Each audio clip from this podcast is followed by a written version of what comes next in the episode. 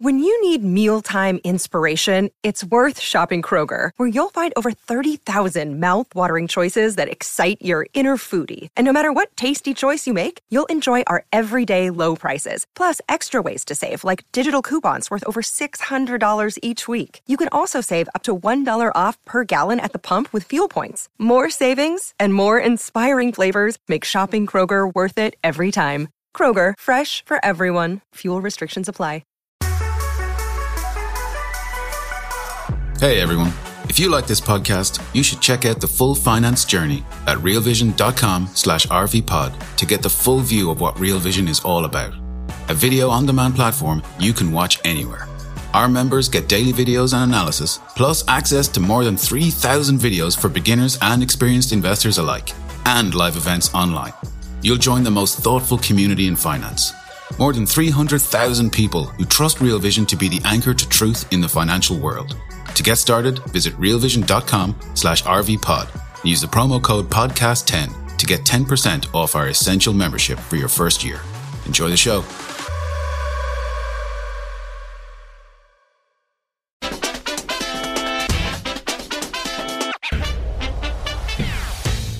Hi guys, and welcome to the Real Vision Daily Briefing. I'm Andreas Stenu-Larsing, sending to you live Monday, September nineteenth, ahead of a uh, big central bank week. And uh, that's why we're going to ask the question today, whether the Fed will be able to stick to their guns on Wednesday when we get the conclusion uh, at the F O M C meeting. And uh, with me to discuss this week of central bank action, I've invited uh, maybe the best central bank watcher I know out there, Uh, namely Darius Dale, the C E O of forty-two Macro. Darius, really good to see you again. I take great offense to that. My apologies. I don't know if I want to be known as the best central bank watcher, but uh, I appreciate you, brother. Let's call you the best inflation watcher then. Uh, but uh, before before we get to the discussion on the Federal Reserve, I wanted to debate the backdrop uh, macro-wise heading into this meeting on Wednesday. Um, of course, inflation is of great importance for the Federal Reserve reaction function. So why don't you give us the overview of the current inflation pressures in the U S heading into this meeting? Yeah, absolutely. So uh, I'll start taking a step back because you mentioned it's a big week for global central banks. I think we have somewhere on tap like five hundred basis points of rate hikes per, uh, program for this week, at least according to what markets are predicting across all the different central banks. Uh, let's isolate the Fed here because, again, I think the Fed's decision tree um, is becoming increasingly clear, at least with respect to the August C P I report. So a couple charts on that, um, just kind of getting us started here. Uh, Claire, if you put up slide seventy-three uh, that we sent you where we show the core inflation pressures in the U S economy on a three-month annualized rate of change basis. Um, you can see just going across the chart, um, looking at the different clusters of bars, you have core C P I at six point four percent three-month annualized. Again, we're not looking at year-over-year because, again, the year-over-year statistics are noisy. There's a lot of non-information in the year-over-year. But I think what the Fed and other investors like myself are looking for is to see if the trending momentum in the time series, the sequential momentum, can actually get to a level that's, you know, at or near two percent well before the year-over-year time series to uh, get there. So just looking at it on a three-month annualized rate of change basis, you have core C P I at six point four percent. You have core goods C P I at five point nine percent, and these are August numbers. Core services C P I at six point five percent. Shelter C P I, new high at seven point four percent. And then lastly, uh, services C P I, less uh, rent of shelter at seven point four percent. You know, these numbers are ridiculous. I mean, we all know the year-over-year numbers are high, but when you're talking about three-month annualized rates of change in the month of August, we're still building a considerable amount of inflationary pressure in the system. And this is why, you know, if you look at slide ninety-two, Claire, which I think are some of the more most important uh, time series to look at when you're talking about contextualizing inflation momentum in the U S economy, whether it be trim mean C P I, which popped up to seven point seven percent on a month over month annualized basis in August, median C P I, which popped up to um, eight point nine percent on a month over month annualized basis in August, which is a new all time high. And then uh, sticky C P I, which popped up to seven point seven percent. You know, these numbers are all well north of the pre-COVID trends, which are the light blue bars in each of those charts. So I think the key takeaway here is, you know, is there a prob- possibility for a hawkish surprise relative to what is already expected to be quite a hawkish meeting when you look at a seventy-five basis point rate hike being priced in and obviously a positive revision to, to the dot plot that's going to be more in line with market pricing? Uh, we have a little bit more than seventy-five basis points priced in for this meeting on Wednesday. But if you were Jay Powell and you wanted to communicate this tighter for longer narrative, what would you say on Wednesday to sort of emphasize that? Yeah, so I think it's less about what he says and more about what the Fed does. So obviously they could shock and awe if they opt for one hundred basis points. I don't think that's the that, that's neither here nor there from my perspective, because I think the the what the Fed doesn't want to do is, Jay Powell eloquently put it, succinctly put it, uh, going back to Jackson Hole, which is they don't want to do an about face and, and do a reverse um, pivot, uh, a dovish pivot, because again, their work, their data, all of our data shows that part of the reason we had such an elongated inflation episode in the seventies is because we had these intermittent periods of tightening and easing. And what the Fed doesn't want to do is be forced into easing because it overdid it in terms of the monetary tightening. So I think one hundred basis points is probably less uh, of, a, of an issue in terms of uh, markets having to react to that. What I think is more of an issue is the Fed taking its dot plot, terminal Fed funds rate expectation, amongst its committee members. And again, this is not like a Fed deciding this. This is individual committee members voting and putting their own median forecast, median estimate in there. And if that dot plot gets to a level that is A, in line with market pricing, and B, if you look at the longer run projections of neutral and the longer run projections for the dot plot, that is where are we going to be in, in twenty twenty-four, et cetera, if those numbers are still sticky and elevated, to me, I think that represents very uh, tacit admission of the Fed, acknowledging that we are in this sort of phase five of the global liquidity cycle downturn, which uh, we talked about last week, which is acceptance. Let's just accept the fact that we're going to get rates really high and we're going to keep them there for a long period of time, which I would argue and, and our data would show is that outcome is not adequately priced in and across financial markets. Darius, as investors, we tend to miss the forest for the trees if we're stuck in a debate on whether it will be a seventy-five basis points or a one hundred basis point hike on, on Wednesday. It doesn't really matter for sort of the medium-term trajectory for the Federal Reserve, right? So in terms of the medium-term signals and the Uh, consequences for asset allocation, what will you be watching on Wednesday in relation to that? Yeah, no, look, it's it's about the Fed, uh, Jay Powell using his words and the Fed uh, officials using their their dot plot uh, votes to effectively tell us that, look, we're not cutting rates next year. Get it, get it out of here. We might not even cut rates in twenty twenty-four. I mean, if you look at uh, slide seventy-nine, uh, Claire, uh, what I sent you, I just show uh, the Eurodollar calendar spreads for twenty twenty-three and twenty twenty-four. And we're still somewhere around th- minus thirty-two basis points for twenty twenty-three, minus sixty-six basis points for twenty twenty-four. So right now the markets are pricing in effectively from the terminal Fed funds rate. We're going to cut rates right around one hundred basis points from basically starting in, you know, second half or first half of twenty twenty-three through the end of twenty twenty-four. I think that's that that has to be that's a in my opinion, that has to be a median expectation, because the reality is if the Fed does wind up cutting rates, they're going to cut rates a whole hell of a lot more than one hundred basis points, right? This is a Fed that panics when, it, especially this Jay Powell Fed. This is a Fed that is, you know, predetermined to panic um, when it comes to, to the economy if they just deem that the economic growth outlook and the unemployment outlook and that that becomes more important than currently their their their war on inflation. Um, but so that tells me that, hey, look, what if we don't get that sort of um, you know really deleterious economic outcome? Then it's probably that that's one hundred basis points of tightening that is very unlikely to happen.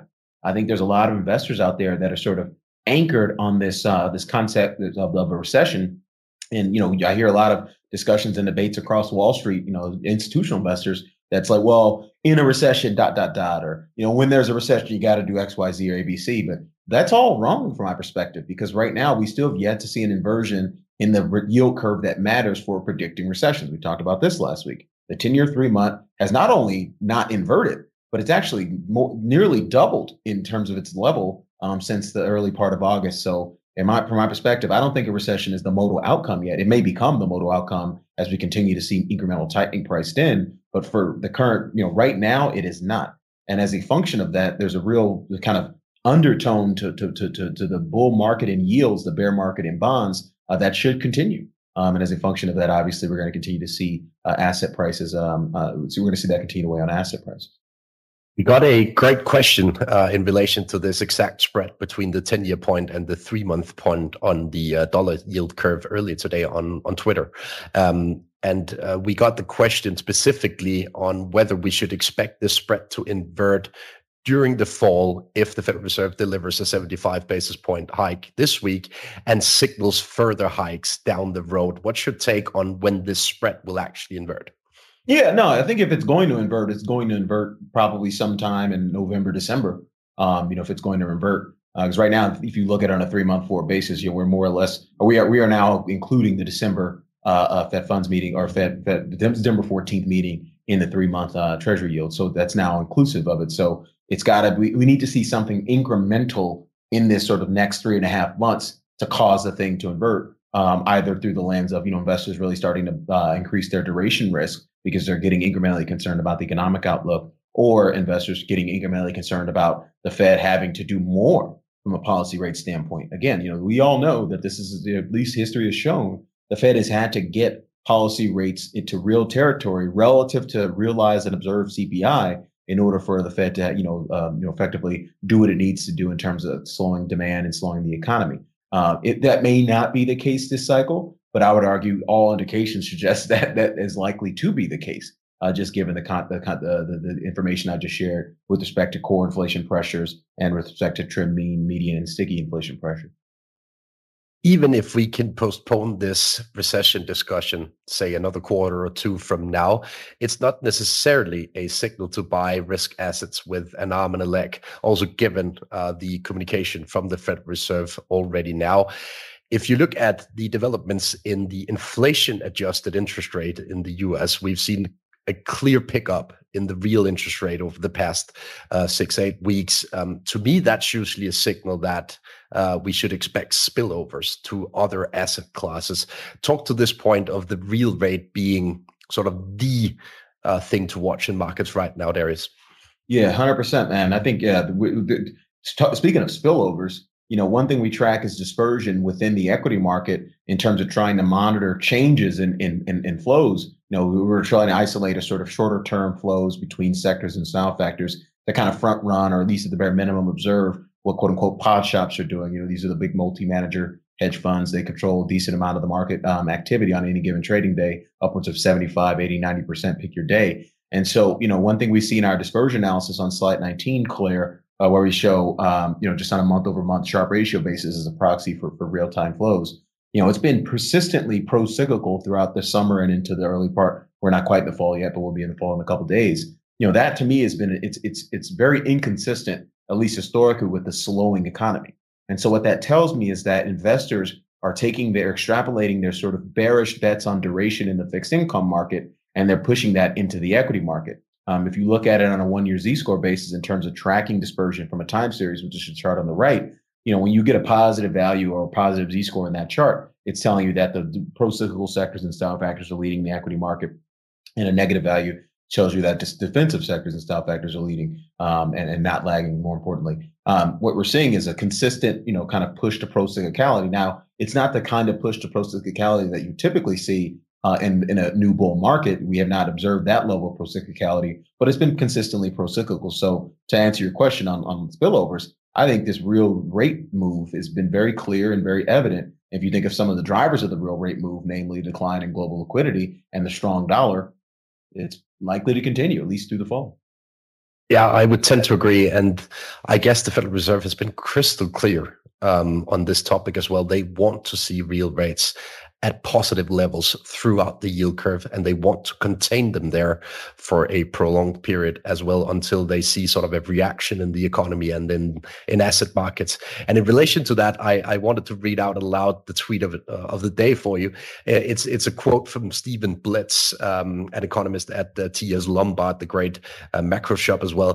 Uh, he said earlier this week that Powell's eight-minute talk at Jackson Hole reminded him of how he learned to speak to his sons when they They were teenagers, in short declarative sentences to get his point across.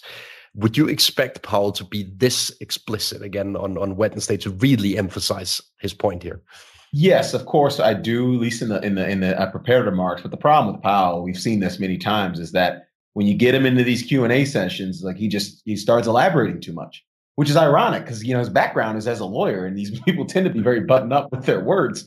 But in these press conferences, he always winds up shooting himself in the foot.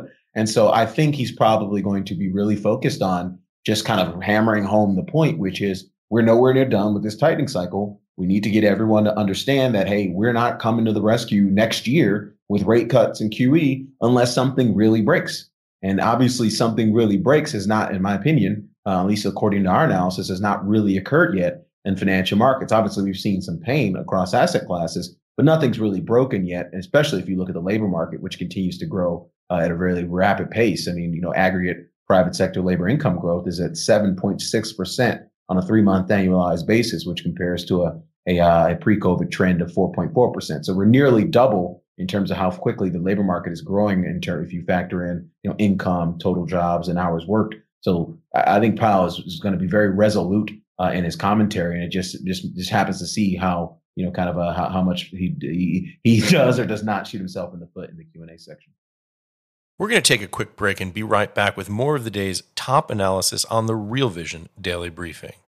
You're a podcast listener, and this is a podcast ad. Reach great listeners like yourself with podcast advertising from Libsyn Ads. Choose from hundreds of top podcasts offering host endorsements, or run a reproduced ad like this one across thousands of shows to reach your target audience with Libsyn Ads. Go to libsyn ads dot com now. That's L I B S Y N ads dot com.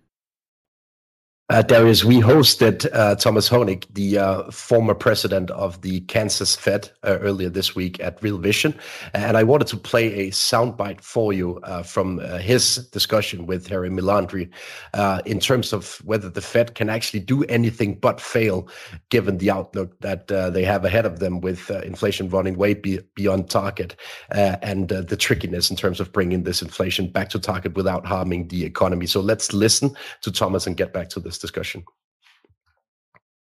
I don't know that the Fed is being set up for failure, but it is being set up for a huge challenge.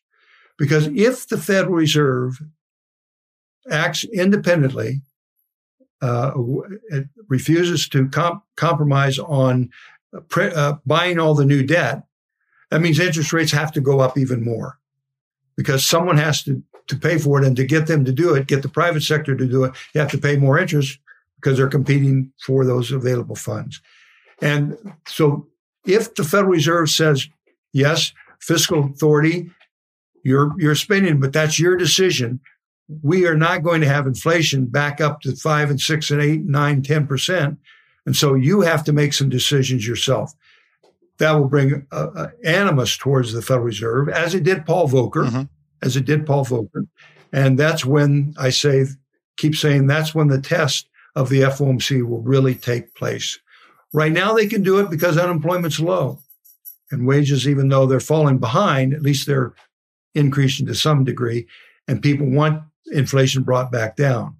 But if the unemployment rate starts to rise significantly, and if the economy does slow into a recession, even if inflation is still above six or seven percent, there'll be enormous pressure on the Federal Reserve to reverse itself. And that's when we'll know whether they're going to stick to the to the plan. The entire interview with the former head of the Kansas Fed is already available at the Real Plat- uh, Vision platform for subscribers today. But back to you, Darius. Um, I have to admit that I'm personally almost grateful that I'm not on the committee voting this year, because it is a tricky task to get inflation back to, say, two to two and a half percent without harming the economy. Do you think the Fed is stuck between a rock and a hard place in this debate? Uh, no, I mean, I think the... I think it's only a tricky task if you don't want to harm the economy, but we know how to get rid of inflation. As history is, it's been long documented that if you, you know, sort of ameliorate some of these supply demand imbalances, that is by whacking demand, you can get inflation under control. The alternative, obviously, is increasing supply, but we know how difficult and, and, and challenging that's going to be in terms of getting expeditious responses in, in inflation. You know, it could take, if we go the supply route, it could take us three, four, five years before we see any really mean, meaningful developments on the inflation front. So I'm not sure how many people really want to stomach, you know, eight, nine, seven to nine percent inflation for three, four, five years. I don't think I think by the end of that process, a lot of the people on Twitter who keep screaming it's only supply will be kind of quite sick of that. But that's neither here nor there. Uh, one thing I would bring up uh, with respect to uh, Doctor Honig's um, discussion um, in terms of, uh, you know, the Fed, you know, kind of being destined to, not quite destined to fail, but seem to be on this path that may make it destined to fail. You and I have talked about this throughout the year uh, about our secular inflation model here at forty-two Macro. Uh, it's about sixteen. It's sixteen different variables, you know, spanning different things like deglobalization, the co- changes in the composition of labor force, you know, changes, jump conditions and wages, et cetera, things of that nature. Um, and then what that model is suggesting is that, you know, the stationary mean, the trend, the underlying trend of core P C E, which is the Fed's preferred inflation metric, obviously, has increased by on the high end of that that estimate range, somewhere around one hundred twenty basis points from the from the previous decade. And that model does not include uh, things like commodity prices or the dollar, because those variables tend to be, be you know quite hard to forecast and and and a lot more sort of stochastic. If we get any sort of kind of flow through effect to persistently high commodity prices, you're talking about core P C E on an underlying trend basis in this decade, somewhere north of three percent. Uh, I pause for dramatic effect, because that means if it's sticky, it's somewhere north of three percent, means the Fed's going to have a hell of a time in terms of the damage it's going to have to do to the economy to get it to go from three to two. And so it's been my hypothesis really for, you know, the last, I don't know, six, seven months, is that by the end of this tightening process and the end of this sort of economic downturn, and we're talking about trying to go from three to two, I think that's when we're likely to see a positive revision to the Fed's inflation forecast. I mean, hell, we already saw one in August of twenty twenty when they abandoned two percent for, you know, in, in exchange for the average inflation target. I think the next step in that process is just openly and tacitly and, and explicitly admitting that, hey, look, the number's now two and a half or three, you know, as opposed to trying to get it to two. I don't think they need to do that yet, because the trade-off between unemployment and inflation is, is not really much of a trade-off at this particular juncture. But when we get to, you know, let's say unemployment in the fours or fives, that's when I think they're going to have a much more difficult time politically in, in pursuing a path of infl- uh, that gets inflation from, let's say, three to two, as opposed to going from nine to three.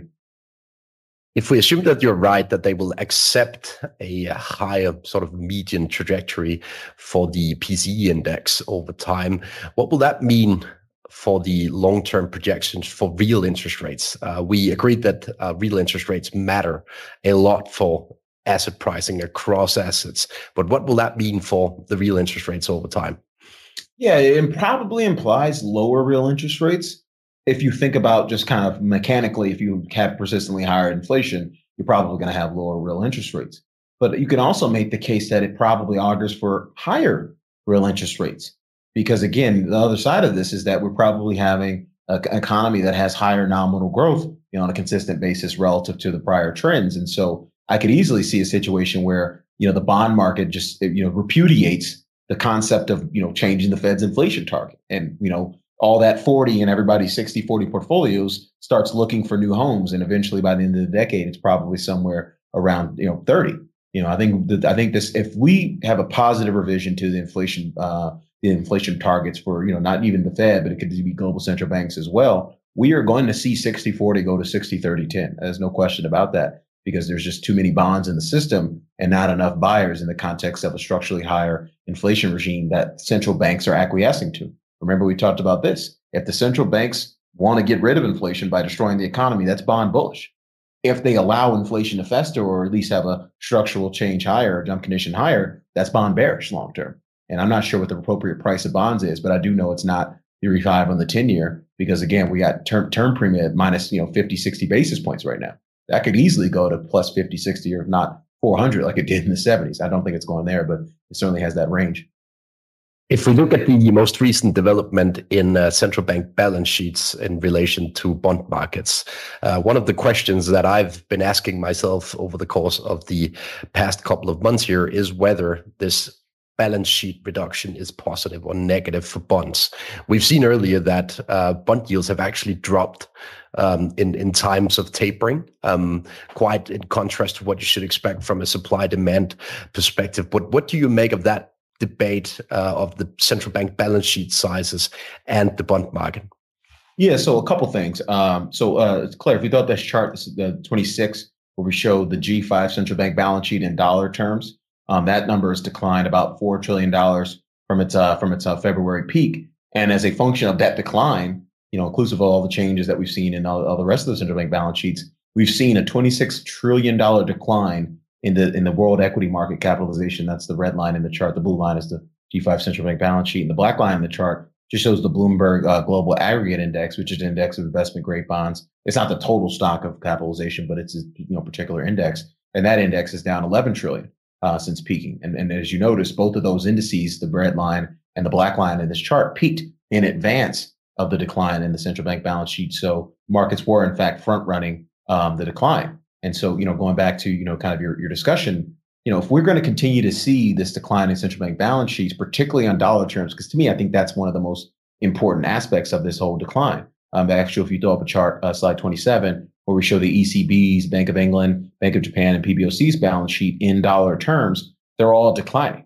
And the reason I have my hypothesis on this is just that we can't support the outstanding stock of dollar assets in the world when these central bank balance sheets are declining in dollar terms, because again, it's evaporating the liabilities on the other side of those balance sheets in terms of the currency and the ability for these asset markets to, um, you know, to create credit and create liquidity for, for investments. And so in my opinion, as long as we're going to be in this environment and in terms of declining central bank balance sheets in dollar terms, it's going to have a, a positive influence over global bond yields. Um, we could start to see a negative influence on global bond yields once the dollar starts to peak out and roll over. But in my opinion, I don't think a dollar peak is going to really come to fruition unless we really start to see some significantly negative economic performance uh, in the U S. You know, that's, you know, there's two types of tapering. There's tapering when everything's fine economically and bond yields tend to rise, at least according to our grid asset market backtest. And then there's tapering when the economy is slowing and slowing significantly, bond yields tend to fall. I don't think we're at that point in the latter part of the process yet. We're slowing economically, but we're not necessarily slowing either to a point or at a fast enough pace that has investors freaked out about the growth outlook, again, as as evidenced by the lack of inversion in the ten-year, three-month yield curve.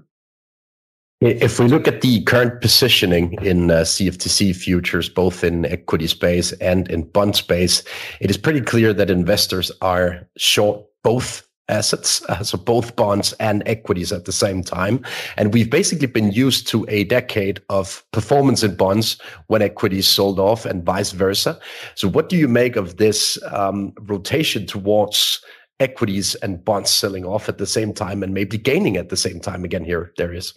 Yeah, so we've shown this in our work as well, forty-two Macro. I mean, when you have inflation cross this sort of, it's somewhere between four and five percent um, empirically, and this is data going back to the eighteen hundreds. You know, when you have inflation cross that threshold, the co the covariance between stocks and bonds flips to positive. Um, and, and the higher the level of inflation, the higher the level of covariance. And so, you know, there's a lot of things that happen when you have high levels of inflation. You know, uh, sort of things like you know, economic volatility, both nominal uh, economic growth, real economic growth. Those things scale linearly with the amount of uh, inflation volatility you have. Which obviously, if you have higher inflation levels of inflation, you tend to have higher inflation volatility. So there's a lot of stuff that tends to happen on the on the negative side when inflation is really high.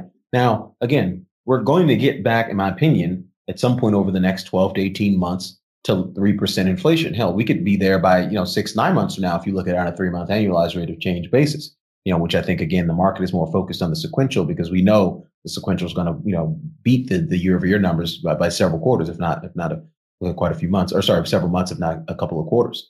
So, you know, when we get to those levels, What, you know, what, where, you know, will we see that inverse covariance? I would argue we will probably start to see it because, again, by the, that time, by, you know, let's call it two, three quarters from now, the economy will be in a worse off state. The labor market will be in a worse off state, and the market can really start to anticipate a, a Fed pause or something that maybe look like an implicit pivot or something. I don't know. Maybe they change the S L R or something like that on, in terms of, um, you know, kind of pr- trying to provide relief to the uh, fixed income markets.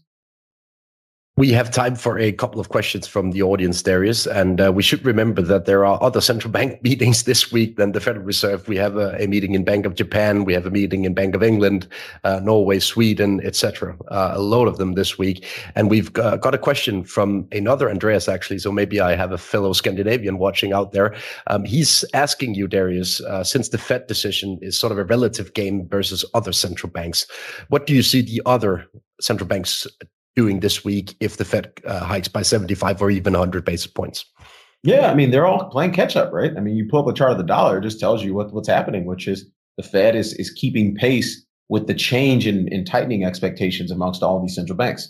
Now, one that starts to not keep pace is when you're going to start to see the dollar put in a you know, pretty, you know, pretty meaningful secular high, and perhaps that could be a secular high that lasts for several years. But for now, the Fed is still quite resolute because, again, I think the labor market and the inflation data are telling it to remain resolute. Again, you know, we started this conversation talking about six to seven and a half percent core C P I momentum on a three-month annualized basis, eight to nine percent, you know, trim, mean, median, sticky C P I momentum on a month-over-month annualized basis. We are nowhere near levels of inflation sequentially or labor market growth sequentially that will allow the Fed to pivot. So, going back to this question on the dollar and what other central banks are going to do, we think they're going to try to keep pace. Heck, you might even start to see other central banks, probably not the E C B, but maybe um, Bank of England or something change, you know, kind of change the speed with which they're tightening so they can try to gain some some some ground against the Fed. But ultimately, we don't really see material uh, ground being gained until we get, you know, probably into the early part of next year. We're going to take another quick break and be right back with more of the day's top analysis on the Real Vision Daily Briefing. You're a podcast listener, and this is a podcast ad. Reach great listeners like yourself with podcast advertising from Libsyn Ads. Choose from hundreds of top podcasts offering host endorsements, or run a reproduced ad like this one across thousands of shows to reach your target audience with Libsyn Ads. Go to libsyn ads dot com now. That's L I B S Y N ads dot com. We have a tremendous question uh, from a viewer called Michael, uh, and it's a fairly technical question, so I'm trying to translate this into sort of layman words. Um, but he's asking you about the issue of the Federal Reserve having bought a lot of bonds on the balance sheet at lower interest rates compared to the yield levels that we see right now in markets. Um, through twenty nineteen and twenty twenty, uh, the Fed obviously remunerated deposits with zero interest rates uh, to counterparts. But now that they've raised interest rates, they are starting to pay interest to the counterparts uh, with excess liquidity parked at the Federal Reserve at maybe even higher levels than the interest rates they Um, bought uh, implied in, in in the bonds that they bought throughout the pandemic. What do you make of that discussion? Is it something that is important for the Fed reaction function, and now that uh, the yield environment has sort of shifted to an, to an upwards uh, direction? Yeah, I mean, that sounds like, well, so it's important if the Fed was a private sector entity. I mean, think about if the Fed were an actual bank, you know, they're basically borrowing, they're borrowing at a higher level of, of interest and paying a low, or sorry, they're paying a, a, a lower level of interest in their, uh, uh, sorry, it's the other way around. They're paying a higher level of interest than they're actually they're funding. So um, that's an issue. But this is an entity that prints. Uh, I don't want to say money because I'm going to make people they explode. Their heads are going to explode. But this is an entity that prints the things that it needs to pay people with. How about that? Whatever you want to call it, because I'm not going to get in that philosophical discussion today because I don't have time for it. But yeah, no, the, the Fed is fine. This is not an issue. It, it, it move. The issue is that the Fed's balance sheet is contracting. And because investors don't want to take equity, or sorry, not equity, uh, they don't want to take credit risk, duration risk, or liquidity risk, they're parking two point five, two point two trillion dollars of excess liquidity with the Fed. They don't have to do that. You know, if if if we got some sort of signal that, hey, look, we need to go buy a bunch of bonds or buy a bunch of stocks, I guarantee you that excess liquidity in the reverse repo facility will go from two trillion dollars to one trillion dollars to zero. Could go to zero. But it doesn't need to go to zero, and it certainly doesn't appear to like it's going to be declining in any substantial uh, degree over the medium term, because again, the economic signals remain quite poor.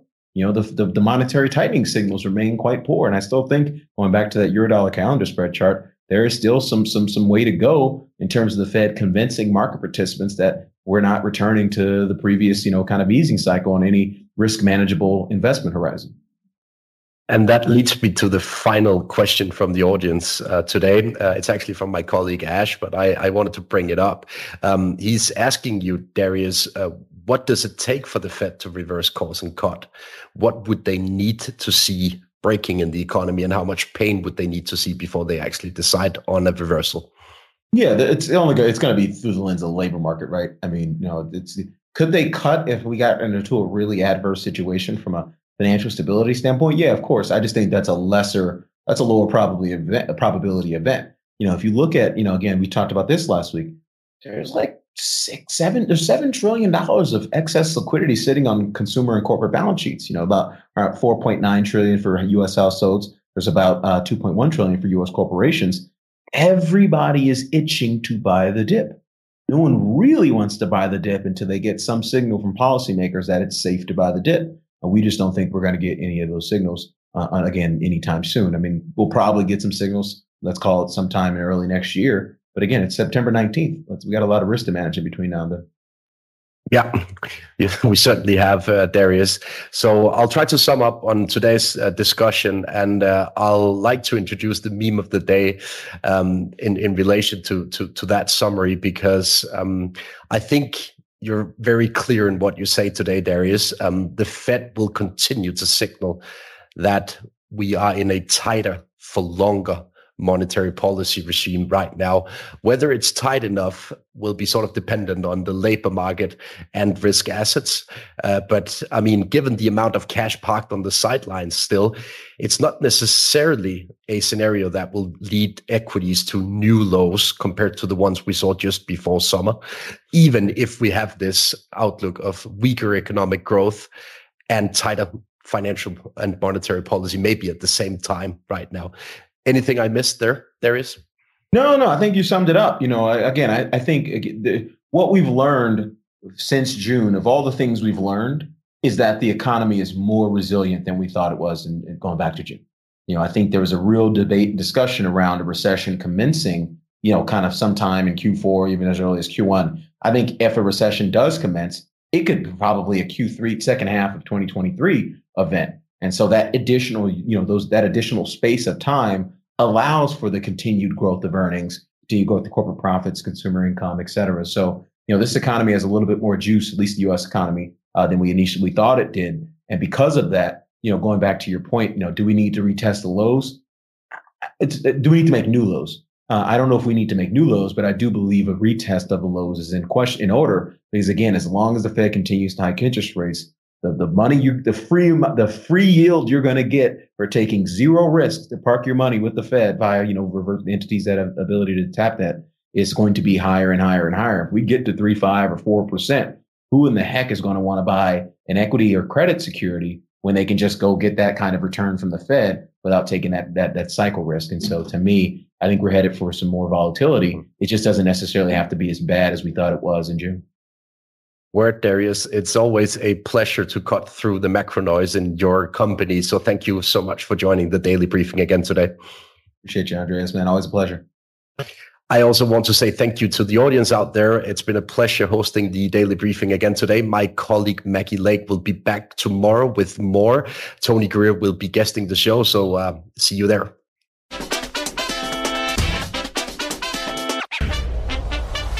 What's up, revolutionaries? Thanks for tuning in to the Real Vision Daily Briefing. For more content like this, head over to real vision dot com and get unfiltered access to the very best, brightest, and biggest names in finance.